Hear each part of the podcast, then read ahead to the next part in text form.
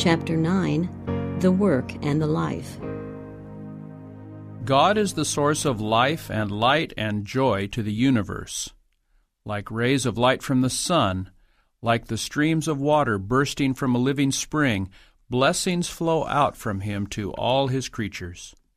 And wherever the life of God is in the hearts of men, it will flow out to others in love and blessing. Our Savior's joy was in the uplifting and redemption of fallen men. For this He counted not His life dear unto Himself, but endured the cross, despising the shame. So angels are ever engaged in working for the happiness of others.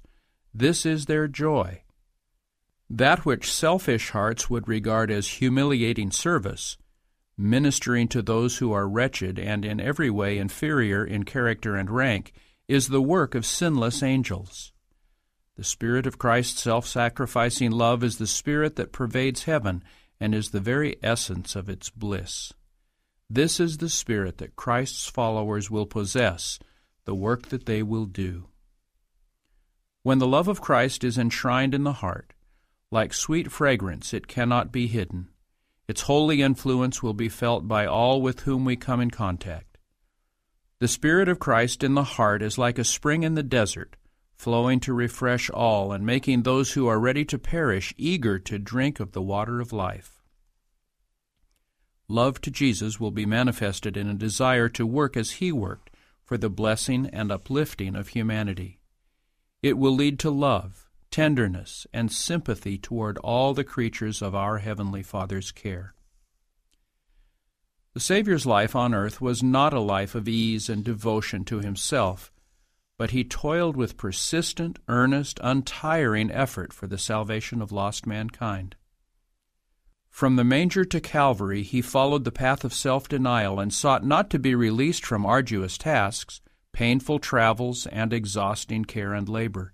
He said, "The Son of Man came not to be ministered unto, but to minister, and to give His life a ransom for many." Matthew 20, verse 28. This was the one great object of His life. Everything else was secondary and subservient. It was His meat and drink to do the will of God and to finish His work. Self and self-interest had no part in His labor. So those who are the partakers of the grace of Christ will be ready to make any sacrifice that others for whom He died may share the heavenly gift. They will do all they can to make the world better for their stay in it. The Spirit is the sure outgrowth of a soul truly converted. No sooner does one come to Christ than there is born in his heart a desire to make known to others what a precious friend he has found in Jesus. The saving and sanctifying truth cannot be shut up in his heart. If we are clothed with the righteousness of Christ and are filled with the joy of His indwelling Spirit, we shall not be able to hold our peace. If we have tasted and seen that the Lord is good, we shall have something to tell. Like Philip, when he found the Savior, we shall invite others into His presence. We shall seek to present to them the attractions of Christ and the unseen realities of the world to come. There will be an intensity of desire to follow in the path that Jesus trod. There will be an earnest longing that those around us may behold the Lamb of God, which taketh away the sin of the world. John 1:29. And the effort to bless others will react in blessings upon ourselves. This was the purpose of God in giving us a part to act in the plan of redemption. He has granted men the privilege of becoming partakers of the divine nature and, in their turn, of diffusing blessings to their fellow men. This is the highest honor, the greatest joy, that it is possible for God to bestow upon men. Those who thus become participants in labors of love are brought nearest to their Creator. God might have committed the message of the gospel and all the work of loving ministry to the heavenly angels. He might have employed other means for accomplishing His purpose. But in His infinite love, He chose to make us co-workers with Himself, with Christ and the angels, that we might share the blessing, the joy, the spiritual uplifting which results from this unselfish ministry. we are brought into sympathy with Christ through the fellowship of his sufferings.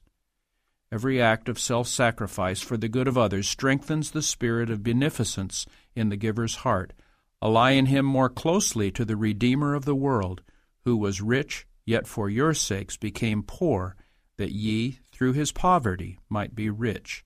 2 Corinthians 8, verse 9. And it is only as we thus fulfill the divine purpose in our creation that life can be a blessing to us.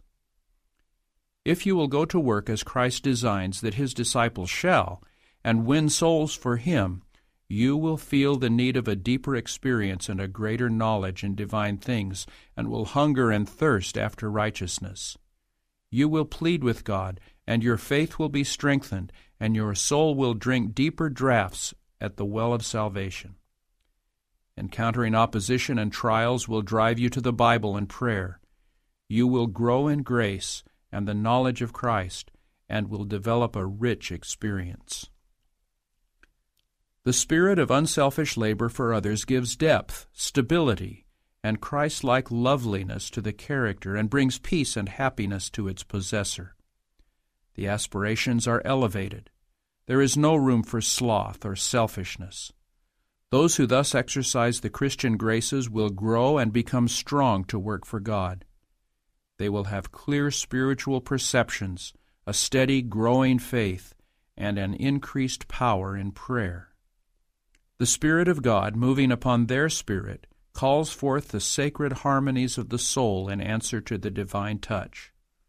Those who thus devote themselves to unselfish effort for the good of others are most surely working out their own salvation. The only way to grow in grace is to be disinterestedly doing the very work which Christ has enjoined upon us, to engage, to the extent of our ability, in helping and blessing those who need the help we can give them. Strength comes by exercise. Activity is the very condition of life. Those who endeavor to maintain Christian life by passively accepting the blessings that come through the means of grace and doing nothing for Christ are simply trying to live by eating without working. And in the spiritual as in the natural world, this always results in degeneration and decay. A man who would refuse to exercise his limbs would soon lose all power to use them. Thus, the Christian, who will not exercise his God-given powers, not only fails to grow up into Christ, but he loses the strength that he already had. The Church of Christ is God's appointed agency for the salvation of men. Its mission is to carry the gospel to the world, and the obligation rests upon all Christians. Everyone, to the extent of his talent and opportunity, is to fulfill the Savior's commission. The love of Christ, revealed to us, makes us debtors to all who know him not. God has given us light, not for ourselves alone, but to shed upon them. If the followers of Christ were awake to duty, there would be thousands where there is one today proclaiming the gospel in heathen lands, and all who could not personally engage in the work would yet sustain it with their means, their sympathy, and their prayers, and there would be far more earnest labor for souls in Christian countries. We need not go to heathen lands or even leave the narrow circle of the home if it is there that our duty lies in order to work for Christ. We can do this in the home circle, in the church, among those with whom we associate, and with whom we do business. The greater part of our Savior's life on earth was spent in patient toil in the carpenter's shop at Nazareth. Ministering angels attended the Lord of life as he walked side by side with peasants and laborers, unrecognized and unhonored. He was as faithfully fulfilling his mission while working at his humble trade as when he healed the sick or walked upon the storm-tossed waves of Galilee. So, in the humblest duties and lowliest positions of life, we may walk and work with Jesus. The Apostle says, "Let every man wherein he is called therein abide with God." 1 Corinthians 7:24. The businessman may conduct his business in a way that will glorify his master because of his fidelity. If he is a true follower of Christ, he will carry his religion into everything that is done and reveal to men the Spirit of Christ.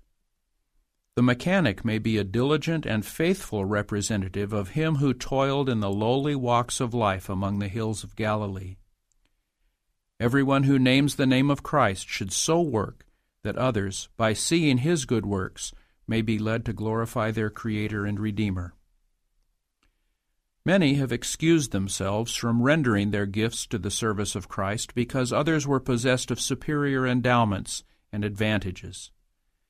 The opinion has prevailed that only those who are especially talented are required to consecrate their abilities to the service of God. It has come to be understood by many that talents are given to only a certain favored class to the exclusion of others who, of course, are not called upon to share in the toils or the rewards. But it is not so represented in the parable. When the master of the house called his servants, he gave to every man his work. With a loving spirit, we may perform life's humblest duties as to the Lord, Colossians 3:23. If the love of God is in the heart, it will be manifested in the life.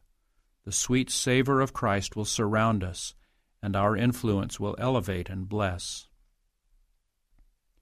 You are not to wait for great occasions or to expect extraordinary abilities before you go to work for God. You need not have a thought of what the world will think of you. If your daily life is a testimony to the purity and sincerity of your faith, and others are convinced that you desire to benefit them, your efforts will not be wholly lost. The humblest and poorest of the disciples of Jesus can be a blessing to others. They may not realize that they are doing any special good, but by their unconscious influence, they may start waves of blessing that will widen and deepen, and the blessed results they may never know until the day of final reward. They do not feel or know that they are doing anything great. They are not required to weary themselves with anxiety about success. They have only to go forward quietly, doing faithfully the work that God's providence assigns, and their life will not be in vain. Their own souls will be growing more and more into the likeness of Christ. They are workers together with God in this life, and are thus fitting for the higher work and the unshadowed joy of the life to come.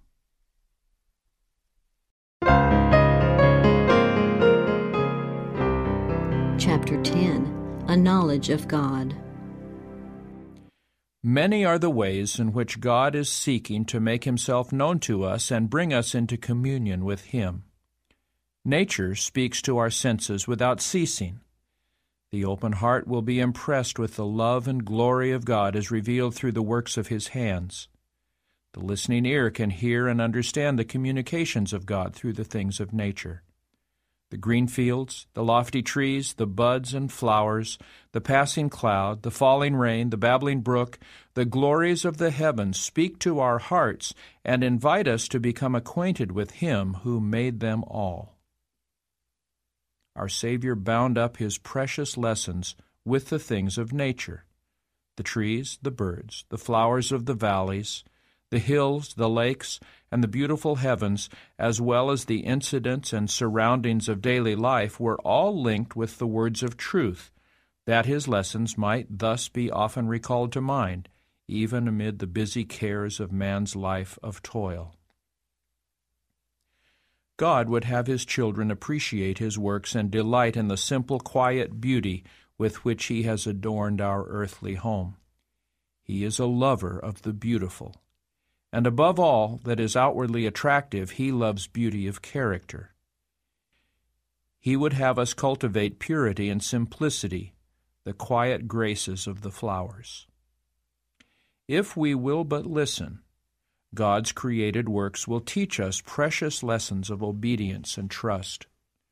From the stars that in their trackless courses through space follow from age to age their appointed path, down to the minutest atom, the things of nature obey the Creator's will.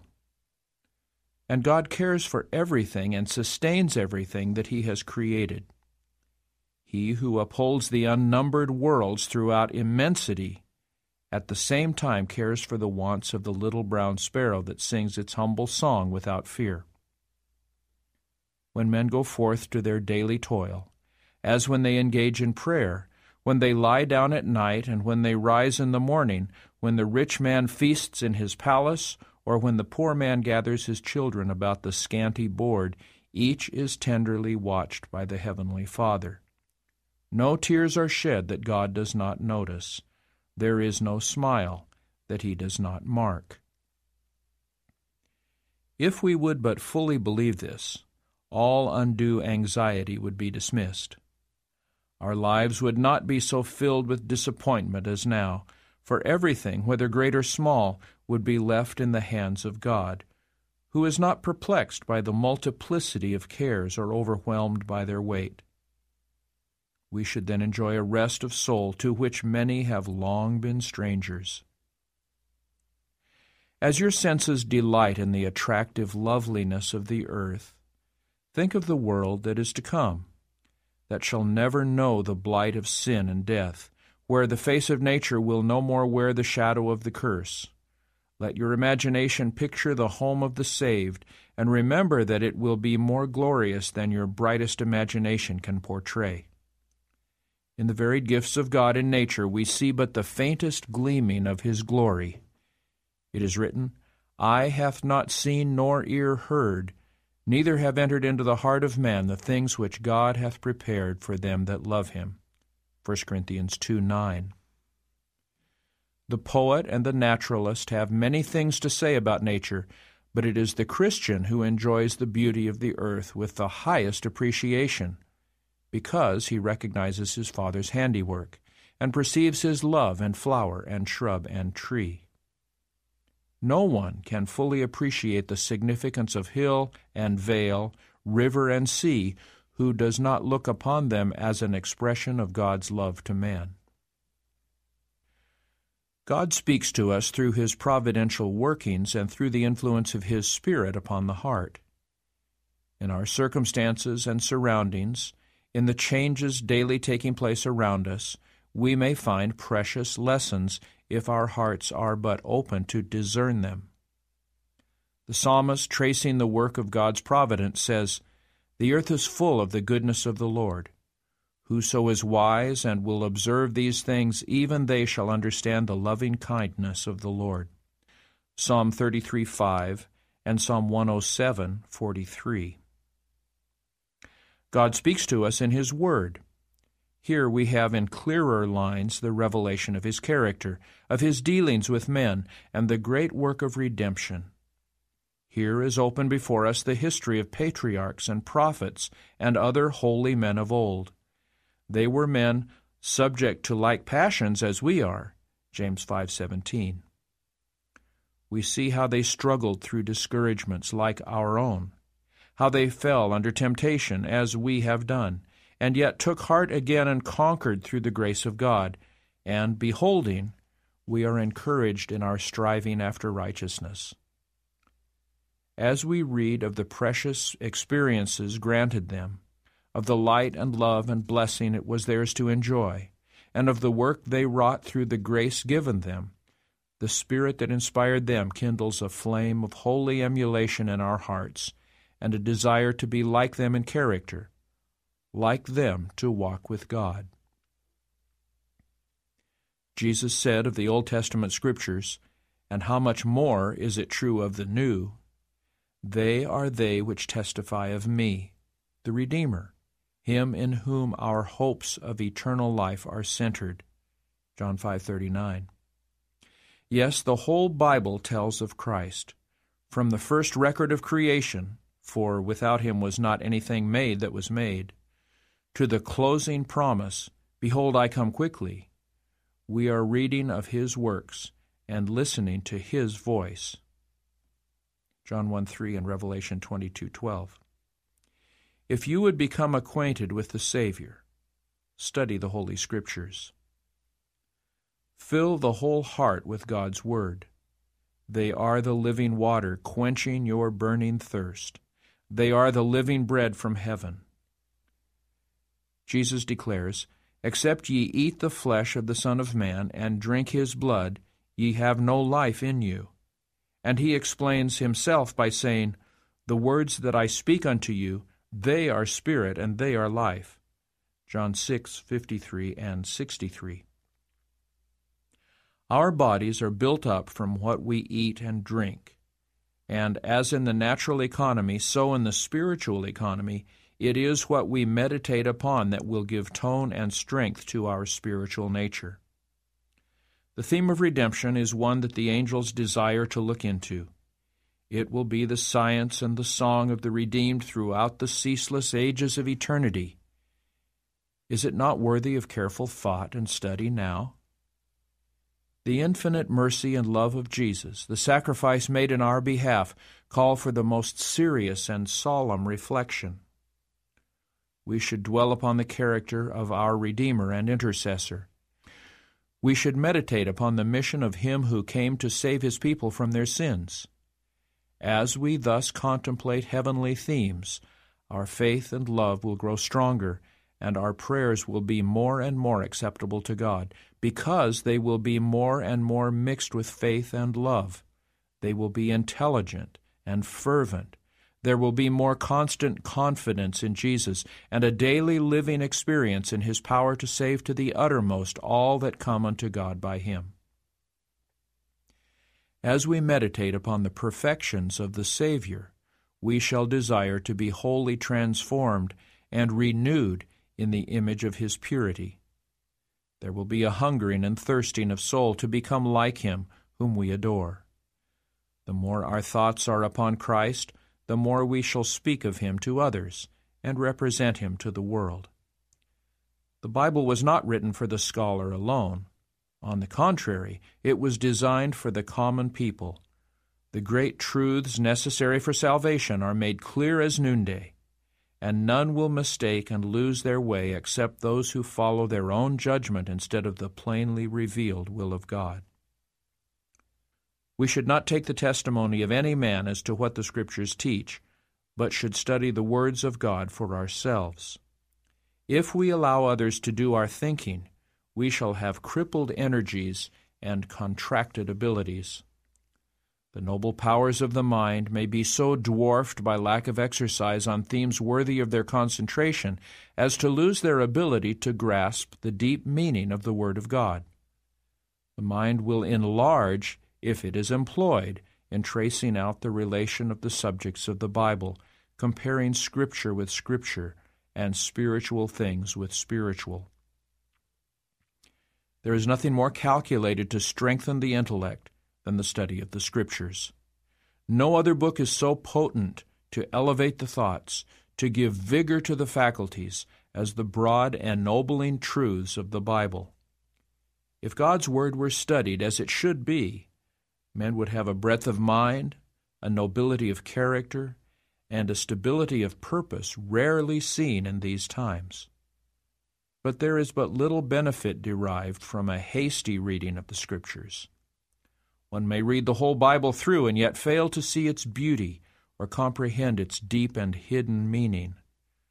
One passage studied until its significance is clear to the mind and its relation to the plan of salvation is evident is of more value than the perusal of many chapters with no definite purpose in view and no positive instruction gained. Keep your Bible with you. As you have opportunity, read it. Fix the text in your memory. Even while you are walking the streets, you may read a passage and meditate upon it, thus fixing it in the mind.